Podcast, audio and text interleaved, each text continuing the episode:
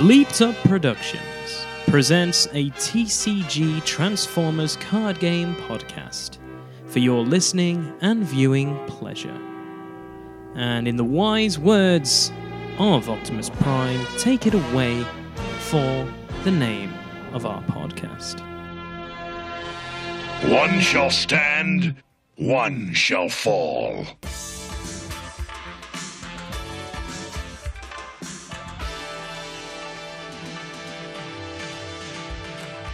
What's up, ladies and gentlemen, boys and girls of all ages? This is Lee from Bleeped Productions, and before we get into this podcast, I've just got a little mini announcement. Unfortunately, I forgot to put up a questions post on the Facebook groups to get questions for Jamie to answer, but uh, I'll remember that for the next episode because uh, we're in talks with some more people who want to collaborate with us. And if you out there listening to this and you want to collaborate with us, drop us a message on the Facebook group, and uh, yeah, we'll get uh, talking and see if we can just get together and nerd out about Transformers. So, with that being said, let's get straight into this podcast.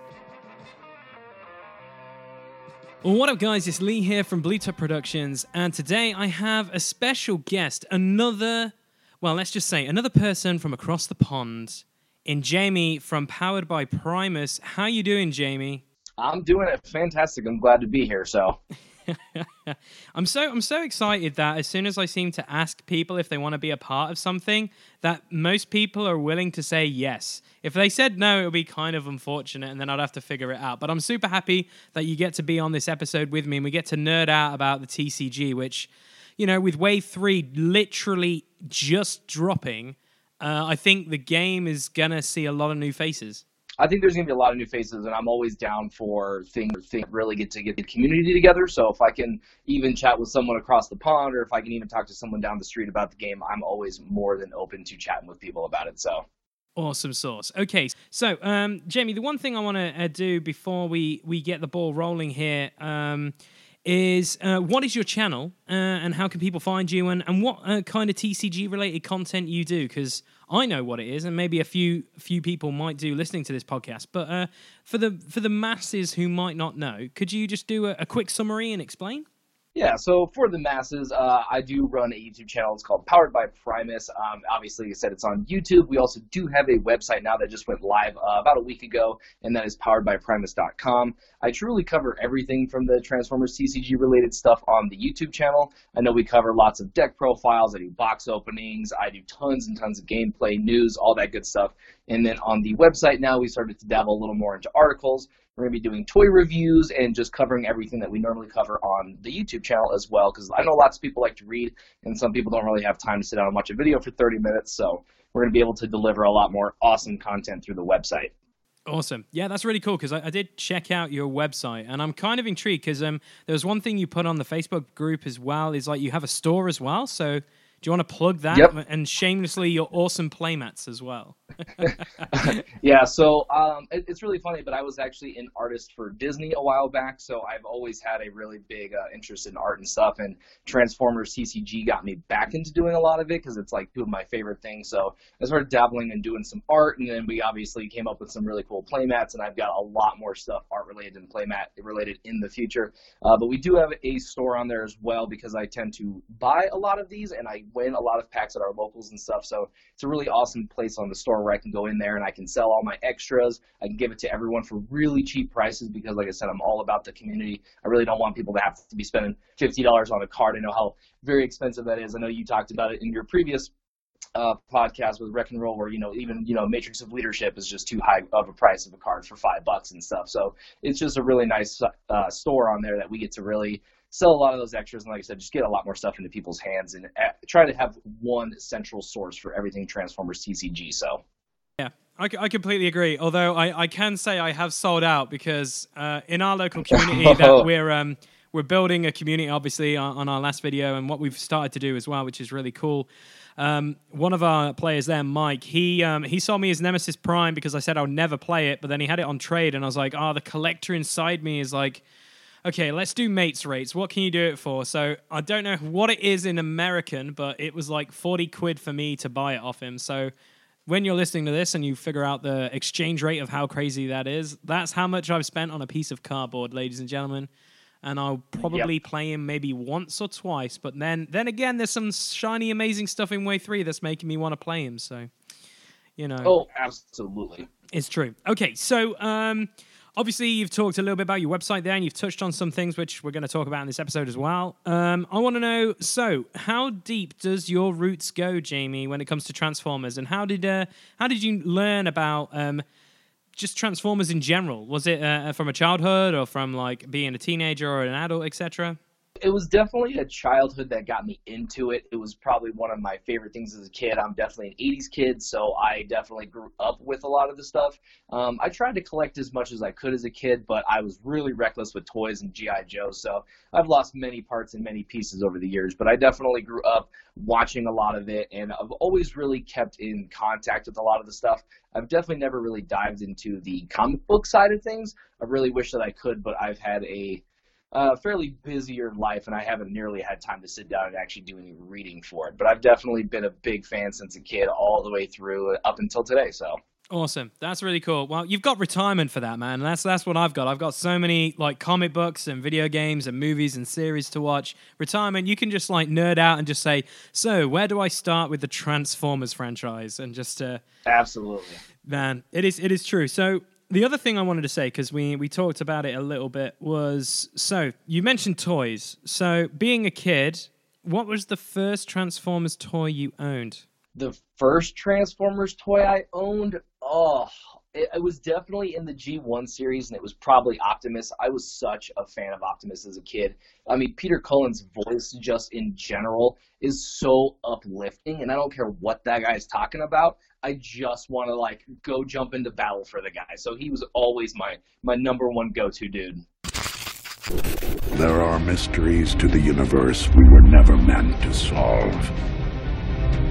But who we are and why we are here are not among them. Those answers we carry inside. I am Optimus Prime, and this message is to my creators. Leave planet Earth alone. Because I'm coming for you. Moving on then from toys, because obviously um, we talked a little bit about that on our first episode of what toys we had. Um, so, um, if you could hang out with, um, let's just say, a few Transformers who you could go out with a, and have a few pints with, uh, what would those Transformers be? um, you know, I, I think Ironhide would be a pretty cool one to go out there and do some stuff with. Um, I, I am not a fan of bugs as far as the TCG goes, but I'm not gonna lie, I would probably hang out with. I want to say shrapnel. I know it's shrapnel now, but I definitely want to say like you know shrapnel and I, I there there'd be quite a few people. I know Starscream would be a good one. I'd love to get Starscream and Megatron in the same room together because I think just watching them feed off of each other would probably be enough entertainment for myself. Nice. I like that. I like that idea. And you know, throw alcohol into the whole mix, it could get quite interesting. I do like that. Yeah, absolutely. That's pretty funny. So, um so going forward then, so the TCG, it is it is kicking off quite big now because obviously we've got wave 3, we've had 3 installments and I want to say now three three sets, yeah, because we've had like three separate sets in between, like the starter and all that jazz. Um, I wanted to know how did you uh, get involved with knowing about the TCG or find about it? So obviously Brian said that he went got all the cards from like San Diego Comic Con and stuff like that. But how did you how did you um, hear from it? Um, I did have a few people that went to the San Diego Comic Con that I I wasn't able to go, but I did tell them to pick up stuff for me. Um, so I got introduced to it really much the same way. But I've been a huge player of TCGs over the last probably 20 years. I've played Magic very competitively for a long time. So when I heard Wizards was working on a new game, I got really excited. Some of the inside people with that kind of told me that they're working on Transformers. And I was like, I'm a huge Transformers fan. So it was an easy jump over into the Transformers TCG. And I have just fallen in love with it ever since its release. So Okay, cool. So um, I'm kind of in, I'm kind of intrigued of what you just said there. So you know people inside Wizards? What? Yeah, I, I so I like I said I've I've played Magic very competitively for a long time. I have worked with some of the developers. I've worked with some of the people in R and D um, on some separate stuff, and uh, like I said, I just I know a few of them. I've got a few on uh, on my speed dial, so it was just something that I you know kind of happened in, in a slight conversation, and they could never really give me a lot of information with it, but they definitely told me that they were they had it in the works. So I definitely knew it was uh, coming out before San Diego Comic Con for sure. So awesome. So. So, so one thing then, let's let's let's talk TCG then, because obviously it seems that you've you've got a bit of a, a history with trading card games. Are you a bit of a absolutely. purist? Do you need to own everything, or do you only want to play certain things and not really worry about, you know, for for example, the TCG we have like you know, the rares, the commons, the uncommons. Do you need to have those STRs in your life? Do you need to own everything, or do you just want to play what you want to play? Uh, to to be honest, you don't have to have everything. If if I'm going to break it down, there is the collector player, and then there is the player player. And the collector is the one that has to have literally everything, has to have a play set of it, has to have it in their binder, has to make it look really shiny. And then there's the player player who just really wants to play what they want to play. And usually going out and buying the singles is probably the better route. I always suggest at least people buy a couple of boxes just because you get that really awesome feeling of cracking open those packs and maybe pulling that super rare and saving yourself some money in the long run. But it definitely comes down to a play style. There are definitely lots of archetypes in trading card games. And once you kind of find that archetype that you like, it's really difficult to start to branch into other ones. So most people usually keep playing the same thing. And it's a lot easier to collect those cards versus trying to collect all of the cards. Okay, So, I like that. That's a good answer. Um, so moving on, then we've just dropped Wave Three. Wave Three has dropped. Um, I still haven't got uh, on the point of recording this. I still don't own my boxes yet. Um, but I know you have because you've been dropping videos left, right, and center. How many boxes have you actually opened? So I picked up four cases, and one case has four boxes. So I have a total of 16 boxes. I've gone through two cases currently, and I still have two cases to go. So quite a few.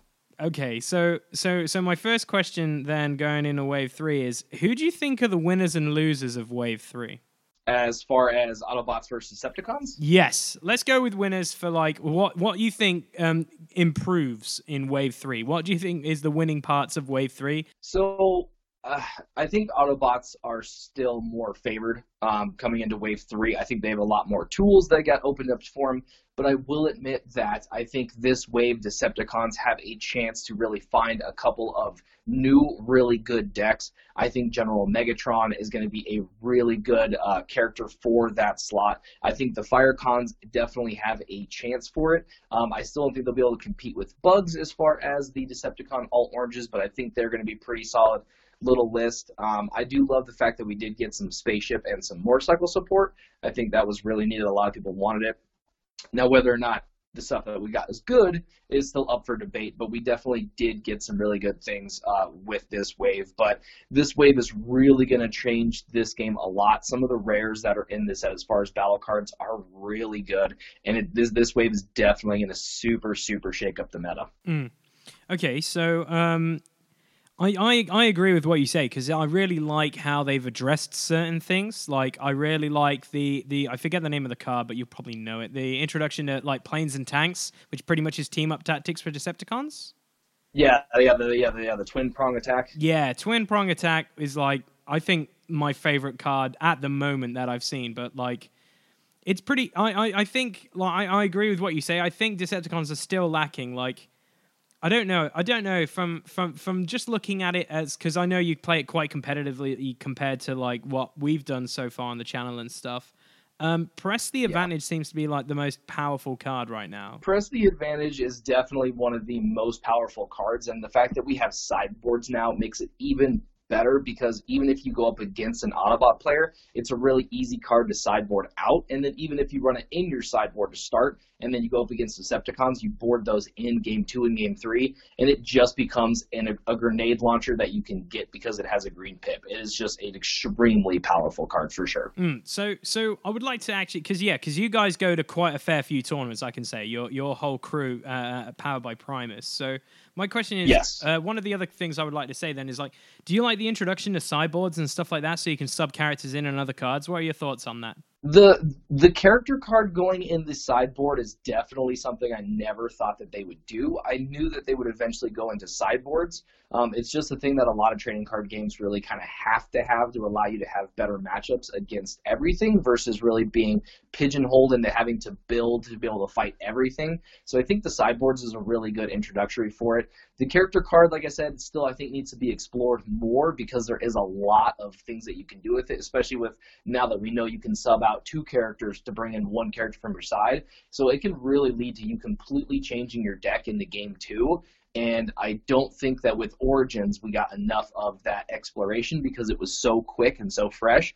But I think with Gen Con, we're going to see a really big difference with the characters in the sideboard. Awesome. That's really cool. So, so the one thing I want to say then is like, for me personally, what I think kind of got was the winner of the group would be um, the introduction to the new Black Pip, but also combiners.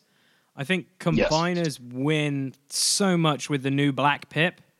Like, I think I was watching one of your videos earlier where you were saying that black and blue might be like the next big thing, like those kind of deck builds. What is? Could yeah, you ex- I, I, could you expand on that? I think there, yeah, yeah, I think there's a lot of space for black and blue. Um, I think black and orange pips it can be explored in, but black and blue has always been a really powerful thing in card games, just to be able to really kind of turtle up and then not have to worry about putting out so much damage, but you're consistently putting out damage. And with the black pip introductory, that's pierce damage, so no matter what, your opponent can't respond to it. And with things like the Disruptor Blade, which are out with this new wave being a black pip, giving you that plus three um, attack, is just gonna I think it's going to really open the door for that archetype in this game because blue has definitely been lacking a little bit as far as being able to crack back into your opponent. So usually, if they can apply enough pressure, you just really kind of lose. Whereas with black, you're going to be able to constantly be applying pressure while also being able to save your guys in the process. And I think it's going to be a big, big deck um, type coming into Wave Three. With the combiners, then out of this set, I think I think the Constructicons win it hands down. I think aerial yeah, bots that, yeah. aerial bots are really good anyway, but I think Constructicons won. Like out of all the combiners to to basically be more competitive, I think. What are your thoughts? Yeah, the the the, the one card that they really got was that new grenade. Um, that new grenade is going to absolutely do massive things for the Constructicons because they're usually dying uh, turn one anyway. But yeah, the erratic uh, energy grenade, they're usually going down on their first defense anyway, and being able to always play that onto one of your characters. And then it does one damage to your character, but it doesn't really matter because they're going down. And then being able to essentially do two damage to each of your opponent's characters is going to be pretty insane. And then uh, the Constructicons have the Reclaim card, which allows them to bring a upgrade from the scrap pile back to the top of the deck and then draw it, and then you can just play it again the next turn. So you're constantly doing two damage to all of your opponent's yeah, characters. I, I, I think there's going to be so many shenanigans with these erratic grenades. I'm so looking forward to seeing it. Like. I'm, I'm assuming, um, with obviously being it released over there in the states, have you has your store had already um, games and tournaments run of it already, or? We usually only do draft and limited, uh, essentially for the probably first week, just to allow new players to be able to, you know, come in, spend 15 bucks. They just get a couple of packs and allows you to help start building your collection, which is a really nice way to introduce new players to the game, and then to learn on a much smaller scale versus having to worry about deck building so heavily in the beginning. Um, so yeah, we usually, like I said, just run those drafts and those limiteds for probably the first week, and then we start really throwing down uh, the competitive stuff after that. So with with Wave Three, what are you looking forward to playing? Uh, playing who? What characters stand out to you? Whether it be from a fluff side or whether it just be from a competitive side. So for for competitive, and I never really ever want to give too much uh, light to Optimus Prime Battlefield Legend, but with this wave, I think he just gets so much better, and I think he'll just continuously get better with more waves. So, on a competitive standpoint, I think he's going to be a really easy one to look into. Um, I've got a pretty solid deck with him and Alpha Trion from the new wave, really trying to mess around with some of those shenanigans and essentially turning Battlefield Legend into Metroplex with an ability that's really powerful. And then General Megatron is another one that I'm really looking forward to diving into because I think if you can plan it correctly with extra paddings and the attack drones from Wave 2, I think he's going to be able to deal an insane amount of damage without even having to attack, and it can be really powerful. Are you are you slightly disappointed that he wasn't 12 stars so you could play him and Living Weapon? Yes. Yeah. 100%. that'd be so good if it could have been. Yeah, I've been trying to work on a too tall uh, Megatron list for a long time, and it's just it's really fun and casual, and it can lead to some pretty fun stuff. But it just it's never quite enough to get in there on the competitive level. So I think we're we're planning on doing a naughty battle report because the two decks we want to play with you can't legally play with, and the one we want to do is that Megatron if we ever pull him when we eventually get our box and living weapon versus the three coneheads because the three coneheads are one star over, which we were kind of oh, annoyed oh, that, by as well. That's perfect. Perfect. Yeah. So we want to have that matchup. I don't know how well it will do, but we're gonna have a naughty battle report in the future, which I'm super looking forward to. So so, if is there any characters that you think stood out in Wave Three, other than obviously Megatron because I don't know how many times we've said Megatron already on this episode. right. Uh, uh, you know, Ultra Magnus is one that I'm really interested in as well. Him being able to start with his armor, I think, is going to be really powerful, and especially if your opponent doesn't have a response, even in the first turn, it's going to already do quite a bit of work. So if you can happen to go two or three turns with it being able to stick around, I think you'll just start to slowly take away the game, and then being able to just use those abilities to deal damage to each character. Like I said, I just I think the direct damage this wave, especially on top of you know what superior Superion was during, doing with Wave 2. I think there's going to be a lot of heavier direct damage decks they're going to be running around, and Ultra Magnus, I think, is going to be a really big character for that. Cool. I like that. That's cool. So we've had one card banned. Okay, I'm sad that swap parts is no longer a thing because I loved him in Aerial Bots. I never played this Infinity combo deck. Never had the chance to. Yeah. Loved him in Aerial Bots. Do you feel like there might be a card in this set that might get banned because of how good it is? Um, I don't think there'll be a card that will get banned. I think the thing that they're going to have to start looking into is rotations as far as when cards will start to rotate out and start to have to make new formats. I would love to think that this game could continue on without rotating any old cards out and not, you know, having like a band wave one and wave four comes out or whatever else. But like I said, like with Optimus Prime Battlefield Legend as a prime example, some cards and some characters will just get better and better as time goes. And it's at a certain point where the price will start to follow it that they'll have to figure out a way to have that card playable in a new format and then have it drop off in a different format so other cards can kind of reign supreme um, but yeah as far as direct cards i don't think anything will get banned with this wave at all the one thing i, I want to bring up uh, before we move on to like our hilarious shenanigans that we have ensued is so because you come at it as a competitive uh, angle more than anything because you guys have three big tournaments and obviously Origins has happened. Um, with Gen Con, do you, like you've already stated earlier that you said you you think it's gonna be completely different to what it is in Origins. Do you see that this game seems to keep constantly evolving whenever a big tournament happens? Uh, I think that's part of it. The other part is that the Wizards team is doing a really good job of getting people to play it at those events. We heard about at Origins because um, I had a few friends go there for that. They talked about how they were always doing turbo drafts and they had some free stuff going on. So they ended up growing the players day by day for Origins alone. You know, we started out with like I think they said 21 registered, but only 19 played, and then by the end of it, they had you know like mid 30s. And their talk now is that they're expecting over 100 players for each day at Gen Con.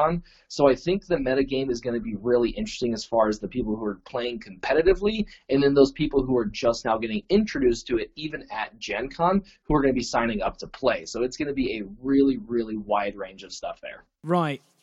You build decks your whole team seem to always seem to be just on it when it comes to building really really fun decks uh, I have I have a little bit of a question. If you're a newish player, like I released a little video talking about the idea of how to build something, uh, but I'd like to hear your your like idea of coming into it. Say I've just picked up the starter box. Um, how how should I look at deck construction and, and and even if it's just like a whole new thing for card games, like for ages I didn't know what aggro meant. Like I had no idea what that was. Like everyone's like, "Oh, that's a very aggro deck." I was like, "I don't know what that means, but thank you, I guess." So, if you're coming into yeah. it completely cold, how how could you help a new player out? I think the best way for a new player to start, especially in this game, because the learning curve will always get higher and higher with every wave, is to just start with a starter. Start with you know the Metroplex or the Constructicons. Buy one of those and just honestly play a couple games with it. And once you learn the mechanics, then you can start to deal with the deck building thing. I think a lot of people really rush into deck building before they actually even understand the game, and it can lead to you building really bad decks and just kind of never helping you out ever like progress. So I always say that the best thing to do is to just play that deck five or six times, ten times even if it takes that to really understand the mechanics, what's good in that deck, and then go out and buy a few packs and see if any of those cards out of that benefit there. Try a few out, play some games, and it just comes down to just playing the game a lot, to be honest with you. In uh, in your meta, how many people do you roughly have turning up to play at your events, or even just turn up at your store to play? Uh, we actually have a pretty good group of people around here. We have a very consecutive group of people of probably be about 15 players that play pretty regularly. Um, but we definitely in the area probably have 20 to 30 people that do show up from time to time. So. So my one thing then is like, have you felt like when you've when you've been playing, is there a lot of recurring characters and themes in decks that you've seen, like um, as a competitive side of things? Uh, not really. So our, our play group is very different when it comes to it. We have a team, and so we usually will play competitive decks, but we usually don't bring them to our tournaments.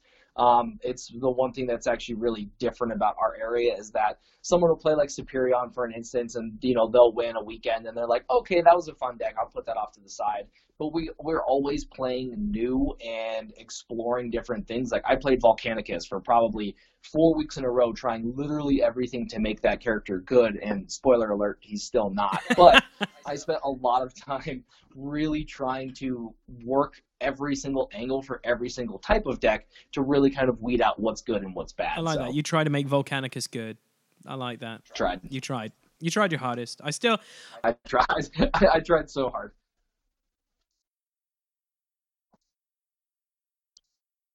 Absolutely, especially with this wave, they have so many new things for this wave that are going to make them even I know. better. I just, I just, the the one thing that scared the crap out of me of anything was quartermaster more than anything. Yeah, absolutely. Like, yeah. I just saw that card and was like, oh no, like Dinobots just bringing back horrific. Oh no, this is just not good. Yeah.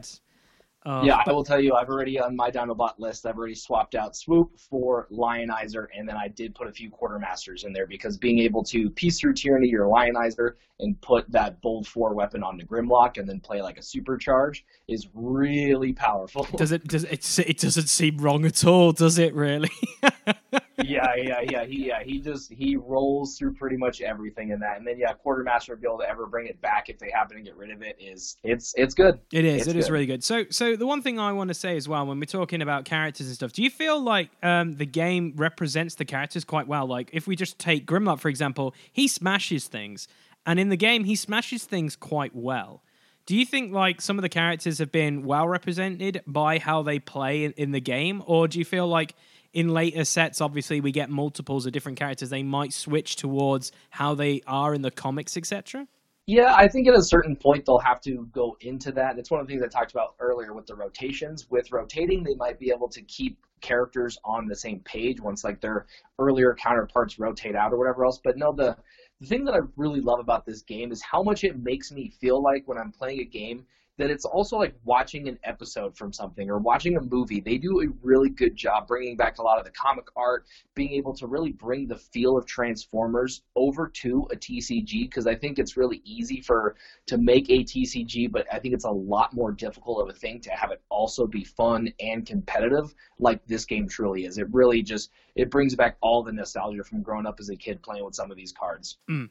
Okay, so if we go if we're going with with uh, the teams that you enjoy playing at the moment, is there any is there anything that you you you enjoy playing more than others? Like for me at the moment, I'm loving playing Predaking. Like I didn't play Predaking to begin with because I have a fair few friends in my uh, local club that were like, I'm gonna get wave into wave two just with you guys, but just because I want to play Predacons and that's it. So I stayed away from playing Predator Predaking for a very long time, and oh my god, he is so much fun.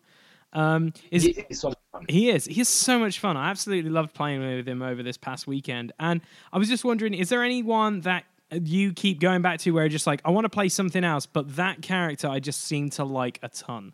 Uh, the Wave Two King Starscream. That guy is absolutely amazing. I have won many many tournaments with that character and being able to attack for 24 damage 25 damage in a turn is really powerful. And there, there's some there's something so much fun about having to spend a couple of turns really building up that character and then just knocking down your opponent's biggest character with with one fell swoop is it always brings me back to that deck always. So i'm assuming all the crowns in the world and just just craziness right it, it, it, revolves around uh, mining pick and a couple of other plan cards if you happen to not have the mining pick. But you get to attack, and then mining pick lets you plan. You get to throw a couple crowns on top, and even if you just have one mining pick and you plan two crowns, you're getting in for 15 damage. So it, it by itself does quite a bit of work all by itself. So that's just mad. That is that is literally mad. I just I, I, I the worst thing is I own that card and I know how he plays. I just don't want to drive away our community we're trying to build. And, and that's a big difference that I, I, always want to tell people is that there is a place for competitive and then there is a place for casual. Yeah. And right now we're so focused on casual play because you're trying to build the community versus trying to beat someone up with this, you know, $400 deck yeah. And the only way that they can compete is by also going out and buying a $400 deck, which most people don't have the money to or even have the desire to go out and do. So the competitive scene is definitely something that we do very separately. We know when we're going to be playing a couple of those decks. We usually chat with each other before the tournament will start and say, okay, what you know, what kind of event is this going to be? Is it more of a fun casual, or is it going to be a hardcore one? So I like that because because we've had uh, we've had like two tournaments now, and we've had two different win and winners and two different themed decks. So we've had Dinobots win the first one, and then Stunticons actually took our last one, which was awesome nice. to see because I freaking love Stunticons and it was so cool to see like our first combiner win win a thing. But obviously with Wave Three, when we had our release event, unfortunately we didn't have the cards, so we basically sat and had a tournament anyway, and everyone was like, "We're just going to play fun stuff and play what we want to do." So we had you know the fun stuff of Omega and Jazz. That was fun. Uh, we had obviously Predaking with myself, um, obviously Menasor. Just a few. It was really cool to see how people seem to see this is a really strong card, but I want to play this, which is really really cool to see because the one the one thing I think is like what you just said. I think it can kill the game if you just turn up and you just want to learn how to play, and someone does play a King Starscream on you, or just plays like a horrific deck that just you know you're not going to have a fun time with. Can really hurt the community. But I do I do like the aspect of what you guys are doing as well, like saying that there's a time and a place for competitive, and there's a time and a place for just having cool casuals. So with with your casuals, what does it come? What does the first idea pop up into your head? Is it just like pick random characters and make the try and make them good, like a Kup or a ruckus or anything like that? Or yeah, absolutely. You know, it's just those fun decks that have a lot of synergy to them that we kind of know aren't really that good, um, and really just it, the doors open for whatever. Um, so like we do uh, casual games uh, Tuesdays and then uh, Fridays as well at some stores, and then sometimes we do Sundays and then usually Wednesdays and Saturdays are our competitive days. So our also our play group knows that, and even when we go to those, it is always just about you know trying to have fun. Maybe it's more like a theme deck, um, or whatever the case is, it's just something that you know isn't really good and is going to just completely smash your opponent. Is usually where we kind of go into that, or sometimes we'll play a deck that we think is going to be kind of casual, and then it turns out to be really good, and we'll kind of put it off to the side and start to work with it, you know, more later on and go, okay, this deck is way better than we thought it was, you know, and, and now we know through that play testing. So, is there? It's so so.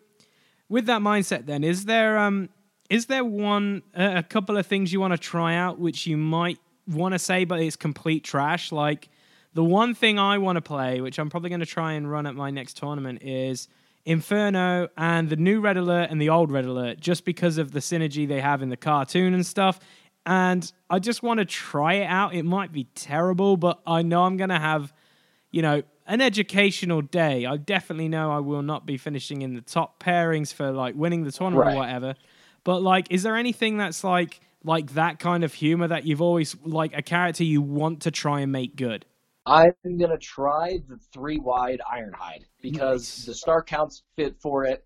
We now have three of them, which I'm super excited about, and then that static laser and of Ironhide from Wave One that gives you plus three and only does two damage to not Ironhides. I can play it on any character, so I, I don't, I have no idea how good it's going to be or not, but it's definitely something that I am really excited for. Another thing is going to be secret actions. I think there are some secret actions that are very powerful that will be more competitive, and then I think there's ones that are definitely designed for more fun. So I'm going to be playing the new Skywarp and just trying all kinds of secret action shenanigans. I like that. I like that. So going back to the Ironhide because I love Ironhide. He's my boy. Were you sad that like it's taken them three waves to finally get us a decent Ironhide? Yes, I, it was something that I was really wanting. Wave one, he's such an iconic character. He's one of the originals, and it was something that I was very interested in him not being in. And then they released him with the starter, and I was like, ah, he's just not good enough. Like even with his weapon, he's still not good enough. So I'm very happy that we have a good one with this wave. And it's the same thing with Ratchet. I was so surprised that we've had to wait three waves to even get a Ratchet. Yeah, that's what I was saying. It was like I can understand there's a few characters that I hope come out in the next siege, but like yeah, like Ratchet shocked me that he wasn't there. Um, like a decent Ironhide. Obviously, Kup. Everyone knows my whole ordeal with Kup. It brings me back Vietnam flashbacks. I swear. Like, why on earth is in there? the, the, the, the, the Kup life. Yeah, like seriously. But like, there's a possibility because if this is going to be a trilogy, because that's the one thing I wanted to ask next is like the whole siege line. What are you looking forward to possibly with the next couple of waves, like characters wise? Because I have a few, but I would like to hear what you think they could do. Like, what what would you like to see personally? So, I mean, I don't know. Character wise, they, they do a really good job of diving really deep into the story. Like, there's even a few characters that I wasn't really that much aware of, and then they would show them off, and it was like, oh, that's pretty interesting. They're really they're really going down. The Firecons is, I think, the best way to put that. Firecons Yeah. is definitely something that's not very at the forefront of Transformers, and to see them release that. So I think they're going to be doing a lot of curveballs but I would start to like to see more Titan sized characters. I know they're really difficult to be able to obviously put with booster packs because they can't, but that that's probably something I want to see them do more of. Maybe headmasters would be a really cool thing for them to try to figure out how to do that. We're still waiting to see if Six Guns ever going to be able to make an appearance. Yeah. Um, so I think that I think there's lots of space for them to be able to dive into quite a bit of characters with the remaining waves, if they even do a, th- a third wave with Siege, or if they're just going to do a two piece and then kind of move on from there. So So like I like the whole idea of Titans. Like we've got Metroplex. I want Trypticon. I think everyone wants Trypticon. so bad, everyone wants Trypticon. so bad. So when when they announced like, oh, we're gonna do this 35 anniversary edition box of like Blaster and Soundwave, I was kind of like, that's cool, but it's not Trypticon. Can you please give us Trypticon, Wizards? If you're listening, please just just release it out already. We all just want to play that. Agre- agreed, agreed. But the so the most interesting thing is like yeah, the biggest dive they did was Firecons, which is absolutely manic, and like D just lost his mind when he just like found out they were in the game. He just couldn't believe it. Um, I think I would like I'd like Siege like the characters we haven't got, like Brawn, um, a better Kup. Yeah. Like I'd love a better Kup. Like seriously, the one thing I Yeah. thought was uh, a bit sad with this wave was the fact that we got a Sideswipe, which I was super excited about, but we didn't have a sun streaker, and yeah, yeah. just seeing just seeing how Runamuck and runabout work, it seemed like that could have been a really awesome opportunity to have Sunstreaker and Sideswipe do something like that. Maybe that might be coming out later. That'd be pretty cool if that was. Um, but yeah, like just um, just even if it's wreckers, like that'd be really interesting because it's all about war themes and stuff like that.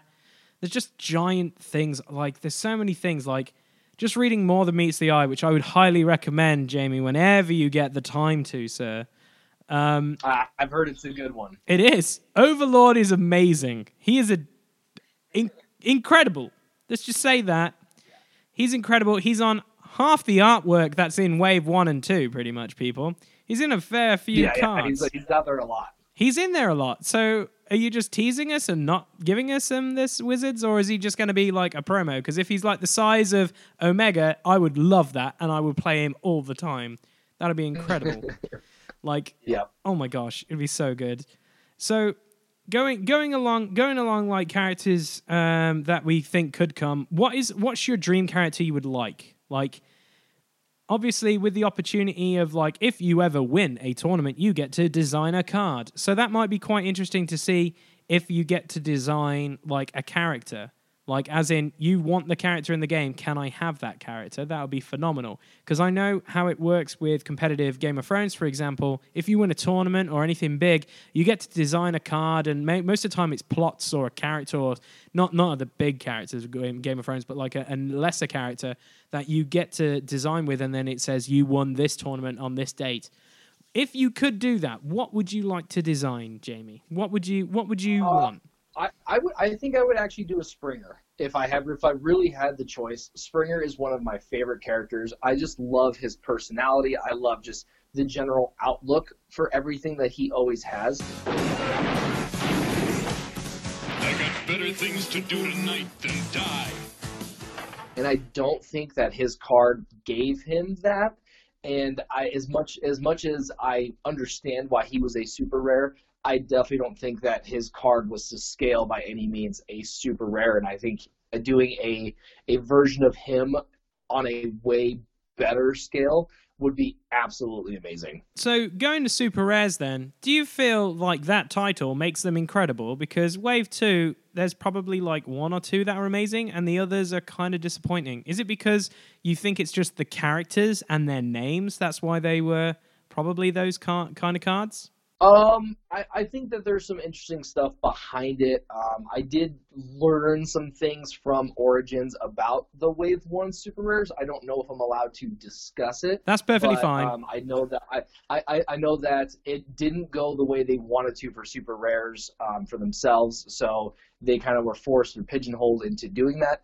But for me, a super rare, by definition, should be extremely powerful because of the pull rate for them in packs is really really tough and if you have to go out and specifically buy the character and they usually will you know will sit between you know $30 to you know $70 or whatever else so i think that they should be for as powerful as they are for as hard as they are to get and i think that especially with blitzwing and springer they're really good. They're just I don't think they're worth the super rare thing. So yeah, it was kind of funny when they were like, "Oh, Blitzwing," and then you look at it and I was like, "Oh," and then Springer was.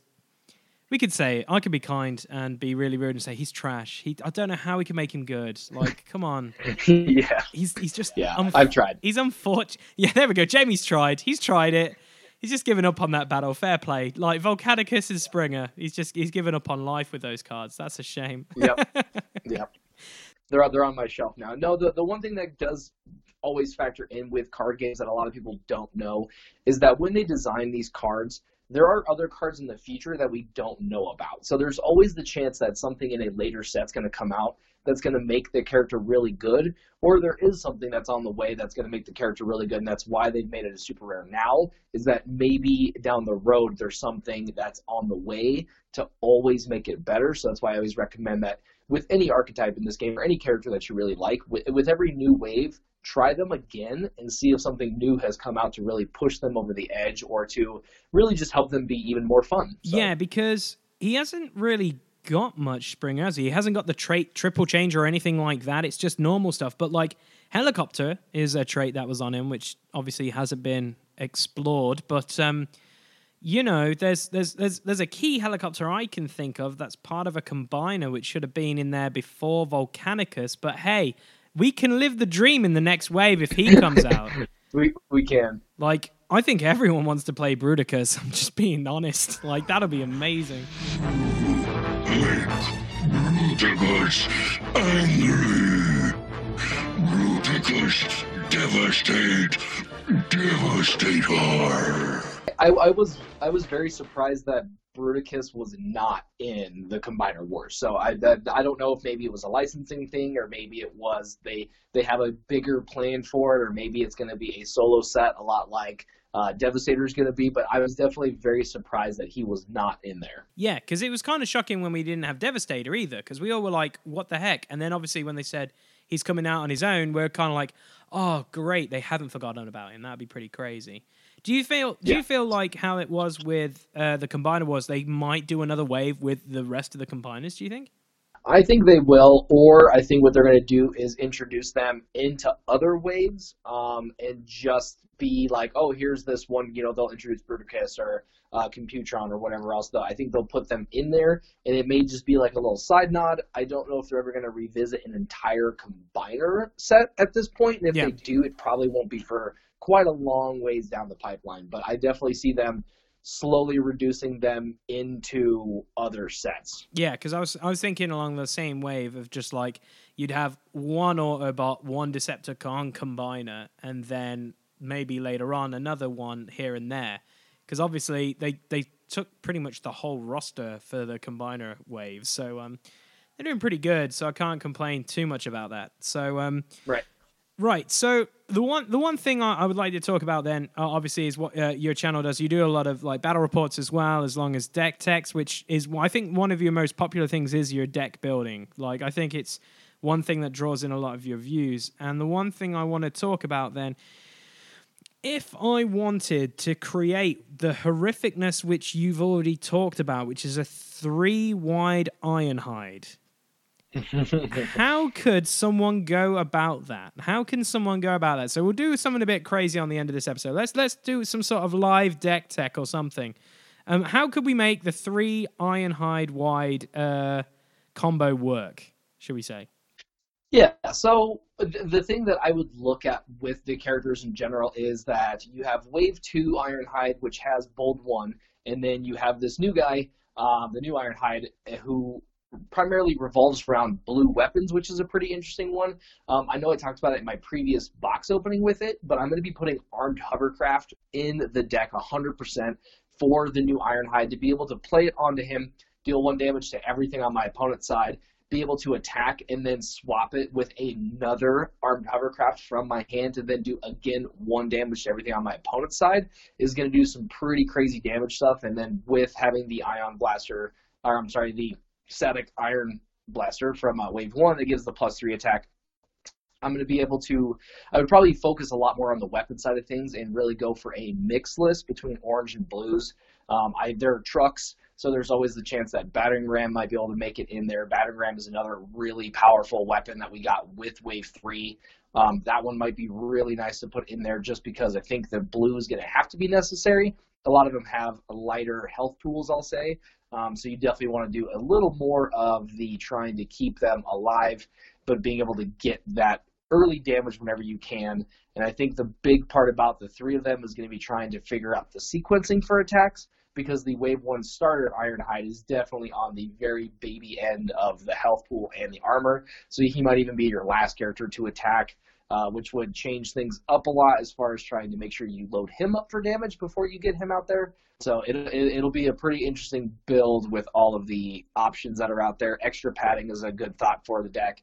Uh, allows you to play uh, the extra tough ones onto them, and even if your opponent does respond to it, breaking some armors, uh, you still have a couple of armors around to be able to keep them going. Leap into battle would be a card that I pretty much automatically put in there. Getting that uh, plus three attack with a blue pip will be really nice. Um, pretty, that's it's a pretty good start. I was gonna say, I was like, you left Energon Axe out, but you pretty much covered everything for blue pips, pretty much. Like, Yeah, it- like Ener- Energon Axe for me in that list is a little tougher. I ran a blue Sentinels deck for quite a while, and Energon Axe, because your character has to be damaged, it makes it a lot tougher because you have to wait to play it. And then by the time that you're ready to play it, you might have something better, like a grenade launcher or, like I said, the static laser. Um, so it for me, it's a really powerful card, but it's almost slow for Ironhide. awesome. I like that. That's a whole different outlook of what I think of it, which I think is really cool about this game. Is like everyone has their own opinion and they're not wrong. That's the one thing I think about this. Like some people I, I I've played with or I, I've talked to online is like that card's trash, and I'm just kind of like, have, you been? What have you been playing with it? Like, yeah. like the one thing that made me laugh more than anything was mining pick. I I can say this now. I thought that card was trash because I was like, I don't understand this. This makes no sense.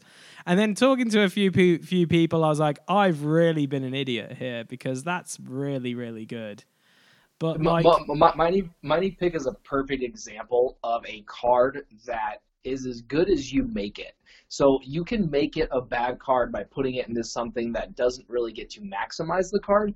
But then if you put it with things that have a lot of synergy, like I, I said previously, you know, King Starscream, even with Wave 2 Sludge, who has the really cool ability that whenever he attacks, if you have less cards in your hand, you get to draw two. You can attack, plan to now have less cards in your hand, and then redraw the two cards that you planned can lead to some really cool stuff. And then just being able to really maximize what you're putting on top of your deck is what can make that card itself become really powerful. Cool. I like that. I like that a lot. So, so the one thing then uh, I, I want to talk about before before we end this was the whole idea that um, you you guys out there that are probably listening to this are still kind of like you either know what this game is or uh, you know um, roughly what it's all about. How could you um, describe this game, um, Jamie, to new players who've never played like card games before, and all they see is like giant robots and people flipping cards and loads of other weird stuff? How how could you describe it to to new players and uh, then get them involved into playing and picking up the game? That's actually a really good question because the interesting part about this game is that the majority of its players are people who grew up watching and collecting Transformers. And then all of the younger ones that we have usually are getting into it because of their parents who did it before. We have a couple of local uh, dads that have gotten their kids into it because they grew up with it. When it comes to explaining these giant robots that are clashing, I think I would just dive a little more into the story side of things between, you know, the Autobots and the Decepticons, and I would kind of describe both of those factions and how there's been this, you know, lifelong, endless battle between the two, and that you get to actually live out these battles through the cards, and you can kind of change the history of how the game goes while also being able to see this really awesome art. And then you could dive into a lot of the stuff behind it, such as the toys or the comic line or the movies, and really start to learn more about these characters. Because most card games, you have to go online or you have to read a book to kind of figure out who the characters are, and most people don't really do that. Whereas this has such a deep history that a lot of it is really accessible, and you can start to really find characters that you really like to play with, that you really like story wise and then it is always really nice when you can piggyback on the fact that it is made by Wizards of the Coast. And if anyone knows how to make a good card game, it is definitely those guys. So that is true. They know how to make take people's money. That's hundred percent true. So we've Yep. got we've got one funny question uh, to um, to finish this episode because obviously we'll say it's from a competitive standpoint and a fluff standpoint for for the for your card selection, sir. Okay. okay. Right. So, best car in the game. I'm gonna give it to probably best car in the game is gonna be uh, the Wave One Bumblebee Legendary Warrior. Being Okay. able to untap and attack untapped characters with start your engines and stuff is real powerful. And then on the casual side, I'm gonna say Jazz all day, hundred percent. Okay. So mine's very different. I love it. So so probably the best car in the game I personally think is Wheeljack Wave 1 Yeah, he's good. cuz he's good. very good. Uh possibly the worst car in the game, which I'm really sad about, but I'm also like I'm kind of in struggles like with you Jamie of like I've put him in and I've wanted to make him good, but he just can't do it. It's Bluestreak. Yeah, I'm, I, I'll tell you, I've got a pretty decent list for Bluestreak that allows him to do some pretty good stuff. So, Okay. um, I there, there, there's potential there for him. I don't think it's there yet, but there Okay. is potential for him for sure. At least, on, at least on my end. Okay. I like that. So um truck. Well, best truck, uh, Optimus Prime, Battlefield Legend, all day. Um, worst truck. Uh, I, you know, I'm gonna I'm gonna say Wave One, the starter Ironhide probably. He, like I said, just stat wise, vanilla. He has no abilities. He that that that's probably the worst truck. Okay. Um yeah, mine mine's a toss up because it is either like that Prime or Nemesis Prime because I think they're really good trucks. It's kind of a toss up with the Wave 1 as well because it's like really funny. So Ironhide I think is pretty poop. But like the the the other truck I don't I don't know. It's like I really want to say no, no. It is definitely Ironhide. Ironhide is definitely the worst one. It's kind of really sad because I don't, I don't know. Like I really no. It is Ironhide. It is Ironhide. I really want to say Springer because Springer's truck is not that great. Oh, oh yeah, no, it's it's definitely not. I will tell you a fun interaction that I did do with Springer. Um, for anyone who is curious about making him decent, is I ran an all blue list because um, being able to put a armor onto the truck mode is really powerful. But then I ran thermal weaponry because if you play thermal weaponry on him and then flip over to the bot mode, you now have Bold 2. So when you attack thermal weaponry for each blue pip that you flip, you get Pierce. And there was multiple times where I was able to get like seven, eight Pierce but it was pretty rare that that would ever go down. And usually I was attacking for three Pierce, and it was never worth it. Wow. Okay. I might have to ask you for that list because my friend D would definitely love to try and make him great again. It's a, I think it's our winning campaign is to basically make Springer great. Um, right. This is where it gets quite interesting because I think our ver- our very uh, our opinions might change with this. Best plane. Okay, best plane. Hmm. That's a good one because I'm I'm really kind of between King Starscream. Okay. I will admit, new Star, new Starscream for Wave Three is really powerful, but because I don't have any experience with it yet, I don't want to put that on the list. Okay. And uh, the other one would be Thundercracker. That's really yeah. good, actually. So the worst one, because there's three really good ones. yeah, worst one.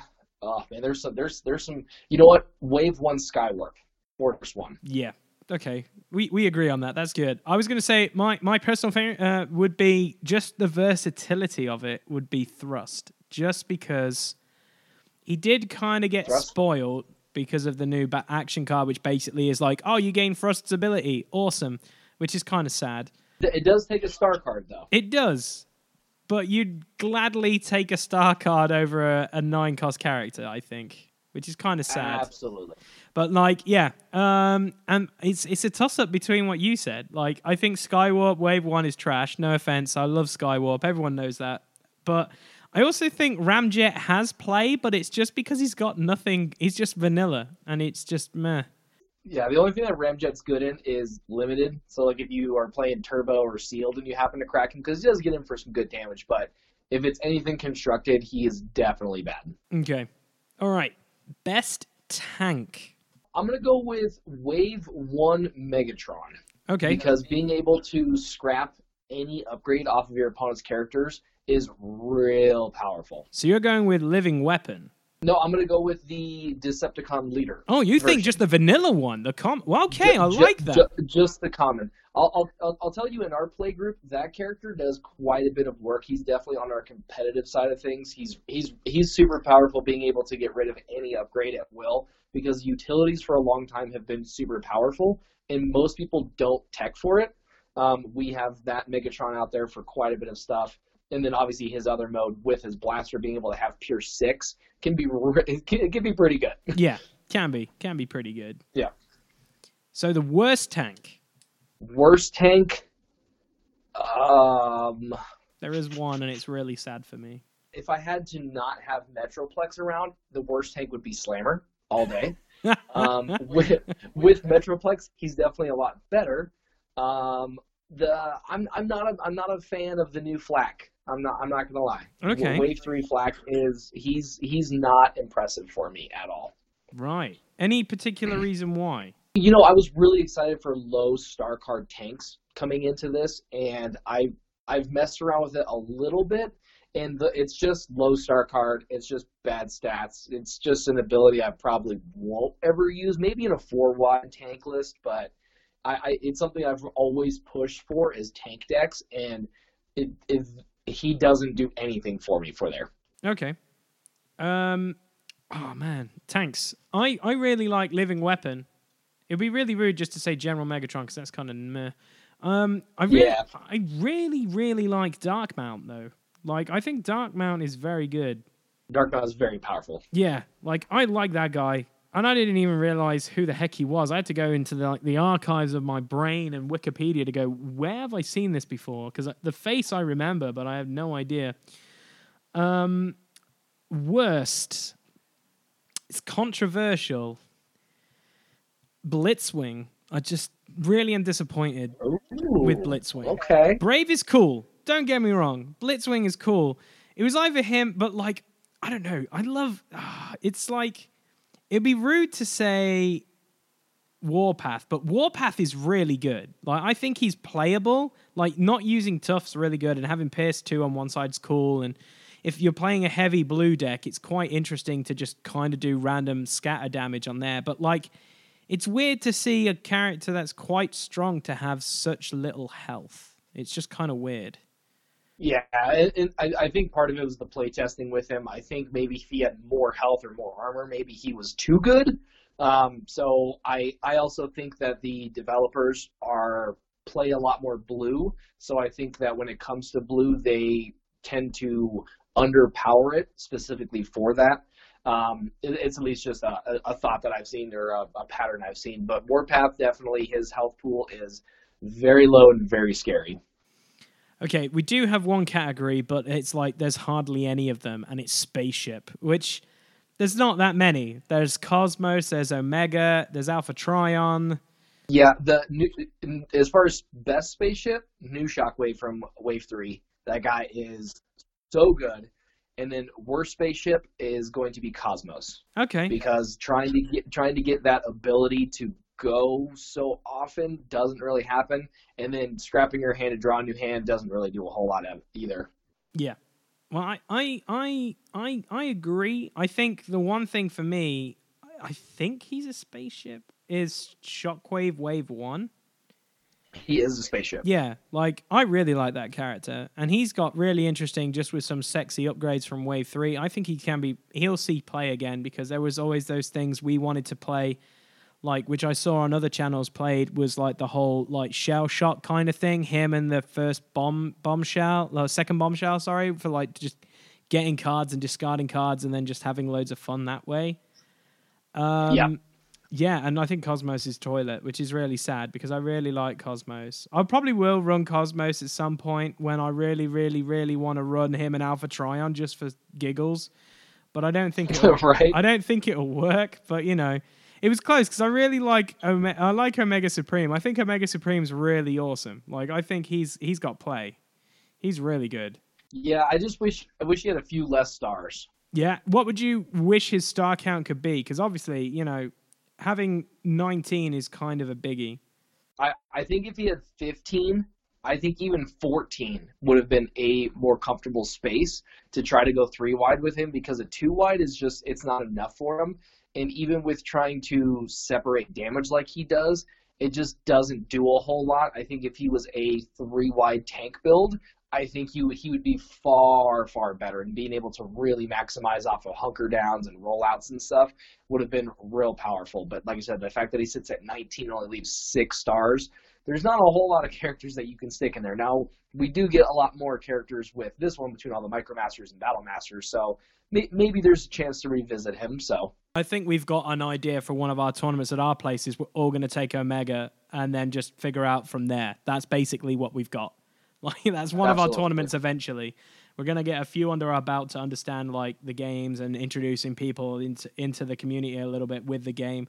But we have some ideas like we had some ideas for you build a deck and you don't know what the characters are going to be, but you basically bring the characters you want to play with you put them on a piece of paper and then they go in someone's hat and then you basically it's 25 points or whatever and then it's like you could be playing Oh. these characters with a deck that doesn't work but that's where your deck building could work in and we everyone was like i'm 100% in on this and i was like yeah i'm building ruckus i'm building a ruckus list for that on purpose some other fun stuff that sounds to go that, for that sounds extremely fun. I'm not gonna lie. Yeah, it seriously, it would be really cool because then it just not doesn't just come down to like I'll turn up and like win with these characters. It's like my my I need to make my deck building skills pretty interesting, and I think that'll help build people who aren't really into like the whole deck building uh, side of the game, which I think would be pretty fun. So It, it, it might even it might even bring a new interaction into it that that person never even saw before. That's 100% true, actually. Yeah, like I was joking, like everyone's like, so what if I took planes and I didn't get any planes? And I was like, well, tough, I guess. Sorry. Uh, Don't don't build for planes. don't build planes. Don't build anything specific. Yeah, exactly.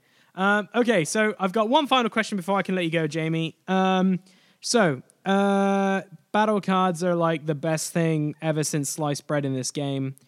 What is your favorite go-to battle card and why? Mine is marksmanship because not just because the art is sexy, uh, just because I seem to some weird fetish of playing ranged characters, and just like two automatic damage is fantastic, and a blue pip is just awesome for me. Like I just love that card to death. I personally think it's my favorite card of the whole game at the moment. But this is not seeing physical copies of Wave Three in my hand, but it's just that is that is my go-to favorite card. Uh, it's it's a it's a good card, and and you naturally falling to range, like I said, just can kind of go down to that archetype thing, and just a lot of those characters for you just fit better, or you just you just play them better. And Mark Marksman's a really good one for sure. That card is extremely powerful. If I had to, uh, if I had to pick a rare, that would be. Uh, or it could be anything. That, it could be anything. Uh, yeah, that's a tough one. It is a bit tricky. Like your go-to, like your favorite like there's a lot that I like, but it just seems marksmanship. I think I've just had so many hilarious, fun experiences of winning games with it. Is just like it's my go-to because when you top deck it and you just win a game by it, you're just kind of like, I'm sorry, but this is gonna happen. You know what? You know, I'll, I'll give you a competitive and I'll give you a casual. Awesome. Okay. For ca- for casual, it is definitely tech research.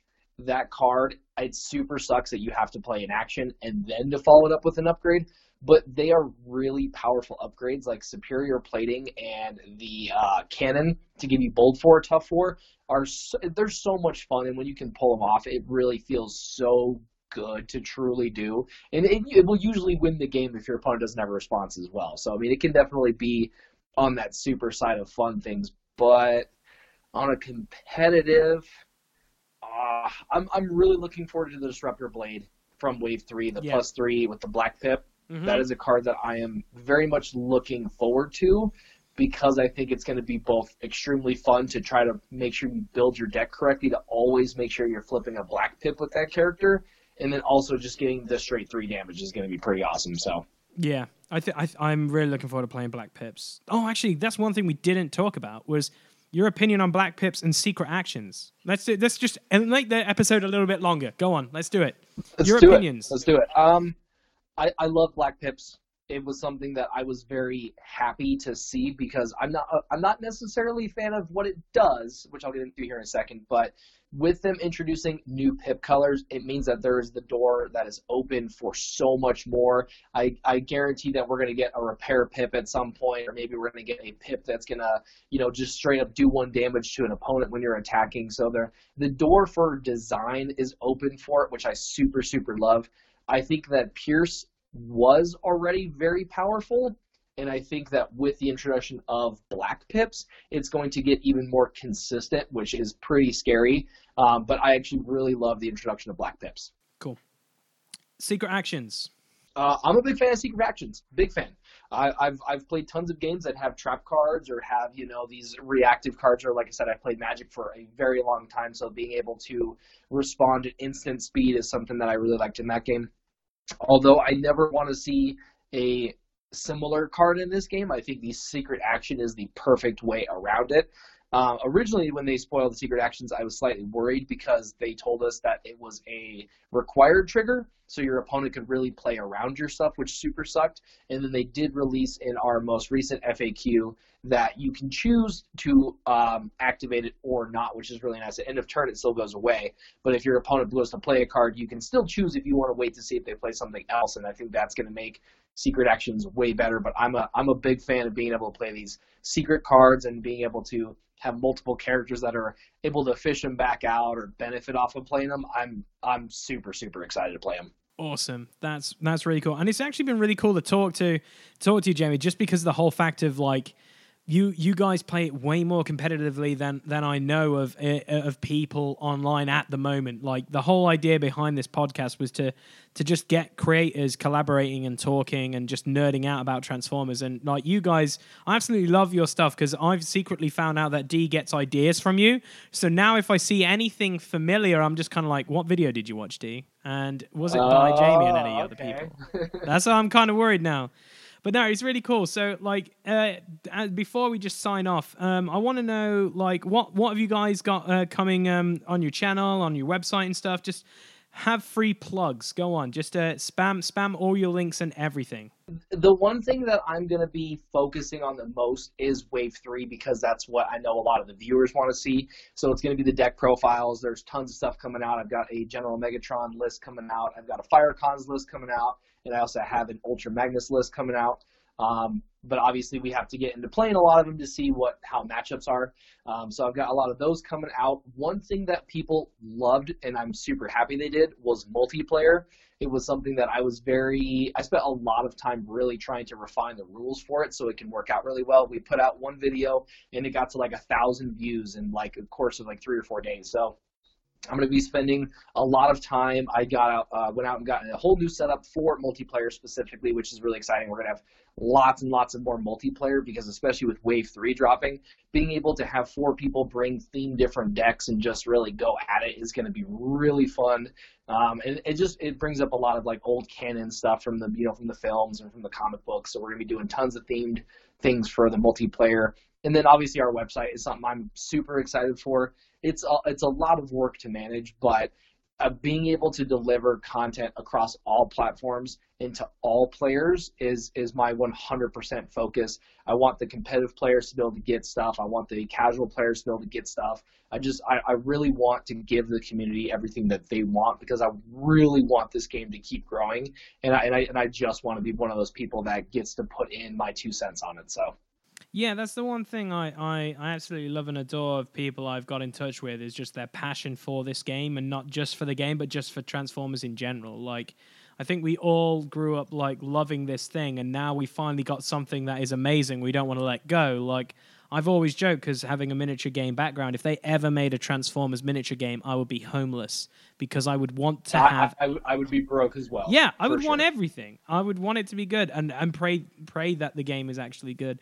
Um, but yeah, Jamie, thank you very much again for taking time out of your day for being a part of this podcast, man. I'm super looking forward to some of this, uh, some of the stuff that you guys are doing, uh, especially with your playmats. It's kind of intrigue. Like I never knew like you you used to work for Disney, so that's kind of a cool thing to like nerd out about because I'm a huge Disney fan. So it's kind of fun to. Yeah, I, I, have an, I have an entire Disney sleeve. If you ever really pay attention to the videos, my entire left arm yeah. is all dedicated to Disney tattoos. Yeah.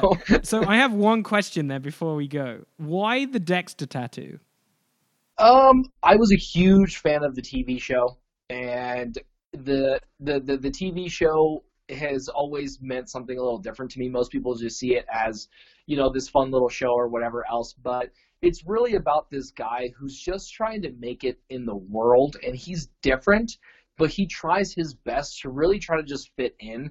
And I think that's a big part of life in general and with a lot of people is everyone always wants to find their place and tries to conform, but it, he really spends his time being himself, but also trying to be what everyone wants him to be. And it's that really cool struggle going back and forth between what you want and what others want from you. So it, it, it meant a lot to me as far as like that part goes. And um, you know, I was I was also young, so the maybe the Dexter on the hand wasn't that you know smart because lots of people look at my Disney and they're like, oh, that's really nice, and then they see the other side of my arm and I have completely opposite stuff, and they're like, you're you're a weird guy. you're yin and yang of tattoos. Is that basically it? Is what people yes. are thinking? Yeah, I like it.